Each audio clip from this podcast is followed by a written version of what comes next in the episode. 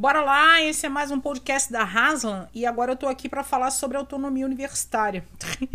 Infelizmente eu não tenho boas notícias. É, não é diferente o autoritarismo uh, nas universidades, nas universidades públicas principalmente.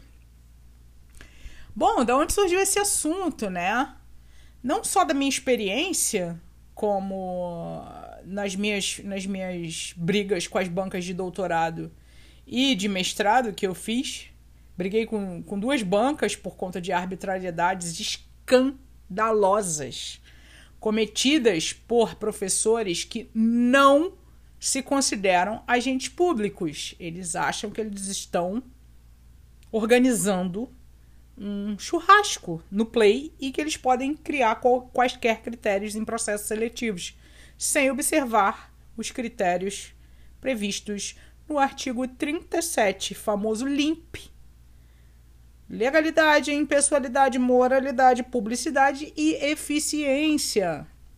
Tem uma série também de podcasts de lições de direito administrativo que eu dou bastante ênfase a esses princípios eu passei por essas experiências e eu converso um pouco disso com vocês no, no vídeo no YouTube.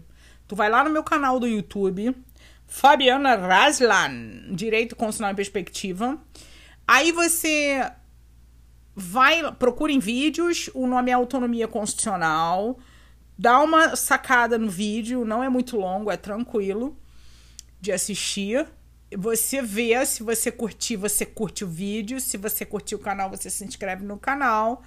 E tá mais completo ainda com um texto bastante rápido, bastante leve, eu não aprofundo na, na questão, no seu, no seu sentido de discutir propriamente a autonomia constitucional sob a ótica das universidades, né, em relação às políticas públicas, porque esse é o fundamento da norma. Mas eu, eu dou ênfase ao autoritarismo, que essa é a minha linha de percepção. Então, tu vai em fabianaraslam.net, clica lá, é, tá na aba. Tem uma aba que é acadêmico e tem uma aba que é prática. Tá na aba prática e tá na aba direito constitucional positivo. Aí você clica, tem lá um submenu é, autonomia constitucional, você também consegue ver o vídeo lá.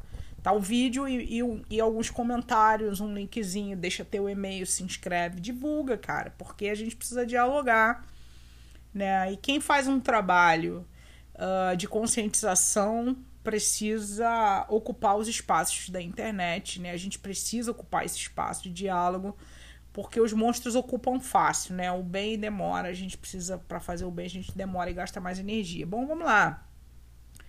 E o que, em que consiste a autonomia constitucional? Essa norma constitucional, o fundamento dessa norma constitucional é justamente para assegurar que a produção científica não fique vinculada aos sabores das políticas partidárias ou da ideologia atrelada ao político do momento.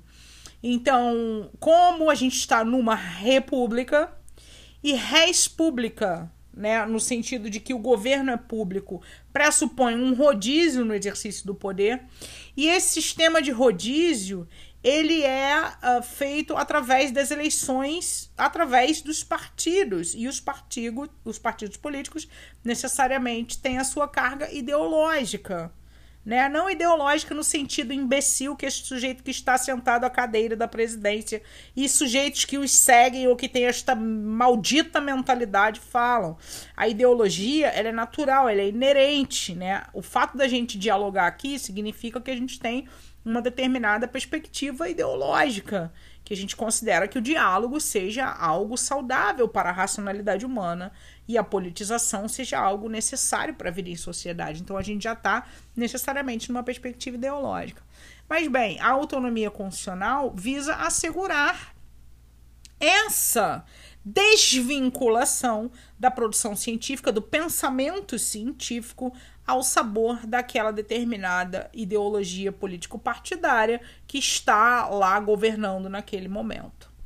No entanto, o sistema educacional, né, ele pressupõe uma estrutura administrativa, né, uma administração pública para gerir todos os direitos chamados sociais, e é assim que está estruturado o nosso Estado, e há um arcabouço normativo que estrutura essas instituições e as faz funcionar. A quem compete, né, para além das leis, quem faz a, as leis são o parlamento. A quem compete executar essas leis, ou seja, a quem compete administrar as instituições no sistema educacional, seja ele público ou privado, não importa. Compete ao Ministério da Educação. E o Ministério da Educação é composto por órgãos também organizados, inclusive em escala hierárquica, que detêm a autonomia constitucional, o mistério constitucional, a competência constitucional para estabelecer as diretrizes gerais para todo o sistema educacional. Então, por exemplo, é, é o MEC que define as diretrizes curriculares dos cursos. É o MEC que autoriza o funcionamento dos cursos. É o MEC que oferece parâmetros para mestrado e doutorado. É o MEC que autoriza. Mesmo que seja uma universidade pública, se ela vai criar um curso de mestrado ou de doutorado, é o MEC que autoriza e que estabelece as regras, as exigências. Né? Então, o MEC, através do seu Conselho Nacional de Educação e dos órgãos competentes, cada competência é atribuída de acordo com a legislação, e essa legislação é complexa, porque a legislação administrativa é feita de leis em sentido estrito, feitas pelo parlamento, e de uma série de regulamentos que estão assentados no artigo 84.4 da Constituição, o poder regulamentar, que é inerente ao poder executivo. Então, a competência para estabelecer regras gerais é do MEC. É do MEC. E por que, que eu estou enfatizando tanto isso? Porque isso me parece óbvio. Olha, eu não vou discutir aqui as. É, quando o governo, não é a minha questão aqui, discutir o cerne, né, o fundamento da norma da proteção constitucional e das, da questão relacionada, por exemplo, com esse bozo monstro e a mentalidade que eu sustento no governo. É, por exemplo, quando interfere na autonomia constitucional na escolha dos reitores. Bom, a defesa está correta, óbvio, óbvio. A ciência, o pensamento científico deve ser protegido. Então, eu não estou aqui bradando contra a previsão da autonomia constitucional. O que, que eu estou bradando contra? O autoritarismo, que também existe na universidade. Então, as universidades invocam a sua autonomia constitucional para estabelecer regras contrárias àquelas estabelecidas pelo MEC no que se refere aos processos de revalidação de diplomas médicos. Muito bem! Eles não estão nem aí para autonomia constitucional, as universidades, nem os professores, nem as suas comissões, nem os seus reitores, nem ninguém está nem aí para autonomia constitucional no que se refere à revalidação de diplomas de quaisquer outras carreiras. Porque, pelo meu conhecimento, não é muito difícil revalidar diplomas estrangeiros de outras carreiras, sobretudo de mestrado e doutorado, que até as universidades privadas podem. Agora, é quase impossível revalidar diplomas de medicina no Brasil diplomas estrangeiros de medicina. E as universidades, ou elas não seguem as normas do MEC, ponto, ou elas criam, que agora está na moda isso, uh, regras exorbitantes. Parece mais um concurso público altamente concorrido. A Universidade Estadual do Pará criou agora uma espécie de concurso é, análise curricular, primeira fase, segunda fase, nota mínima, ponto de título para revalidar diplomas estrangeiros.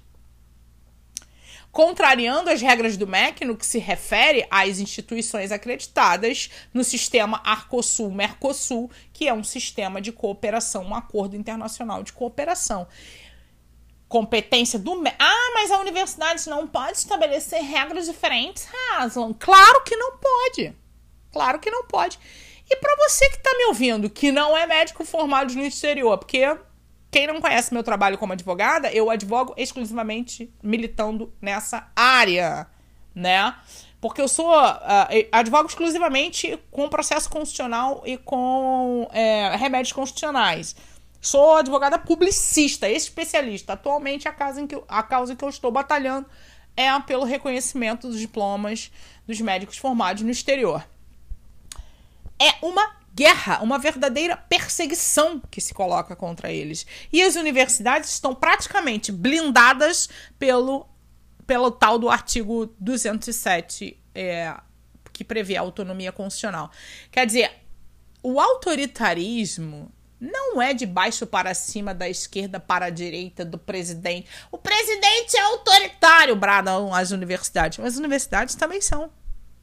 As universidades também são. Devemos todos nos curvar à lei. E interpretar a lei também é científico, não é papo de bar. Interpretar a lei é técnica. Estamos num estado de direito e o Estado de Direito pressupõe uma racionalidade do Estado que se coloca através de normas jurídicas. E, portanto, existe uma técnica. Bom, ou a gente racionaliza as coisas ou a gente retorna à barbárie. Esse é o projeto que está vigente aí, a barbárie. É, eu não vejo é, o autoritarismo des, des, desta mentalidade que está atualmente no governo para fins de ditadura. Eu vejo um autoritarismo para fins de destruição, de corrupção, de corromper completamente as instituições republicanas. E a gente vai continuar tratando de outros assuntos correlacionados. Tem a série Lições de Direito Administrativo para você sacar, né, fazer essa correlação. Eu faço uma análise sempre é, na perspectiva do arranjo normativo, por isso não é uma análise completa, minha narrativa é parcial, é para fins de contribuição ao diálogo, não pretende dar conta do assunto, é apenas uma contribuição. E agora a gente inaugura com esta semana a série To Process of Law, devido processo legal. Você vai amar, você vai se apaixonar. Bom, eu costumava dizer que se você não gosta de direito constitucional, eu costumava dizer aos meus alunos em sala de aula, Tu pode até não gostar de direito constitucional, mas tu gosta de mim, que eu tenho certeza. Então me aguenta aí. Beleza, eu espero que a gente esteja junto é, com os nossos corações unidos, nossa mente aberta pela racionalidade, contra o obscurantismo, contra a truculência, buscando uma racionalidade. E agora nessa série, devido ao processo legal, o império do direito, o império da lei, o Estado de Direito, a gente vai procurar resgatar essa racionalidade, o amor e o respeito pelas normas jurídicas, pelo Estado de Direito, que é uma conquista. Não é perfeito, nenhum sistema é perfeito, mas é uma conquista, definitivamente uma conquista histórica, uma conquista que derramou muito sangue e custou muitas vidas, e a gente vai honrar o legado que nos foi deixado. Combinado? Tamo junto e misturado. FabianaHaslam.net, se inscreve lá, dá uma lida lá, lá tem texto, o podcast também tá lá, tem lugar para você conversar comigo, para você comentar. Tem indicação de filme, tem indicação bibliográfica. Os vídeos do YouTube também estão lá. Ah, mas eu não tô afim, eu tô aqui no YouTube porque eu tô no meu celular. Fabiana Haslam também é YouTube, beleza? E me acompanha nas redes que você fica sempre sabendo quando eu lanço novos podcasts e novas séries. Por enquanto, a gente vai trabalhar com The Process of Law. Lições de Direito Administrativo é contigo. Todo, todo podcast que tem essa, esse título e os vídeos no YouTube e as matérias que tem lá no site estão nesse, nesse sentido, nesse esquema. E agora a gente vai. Uh, eu não sei qual é o título que eu vou botar nessa série, Haslam. Não, eu não sei, mas você vai. Você vai saber. Tamo junto e misturado. Até a próxima. Amanhã tem mais.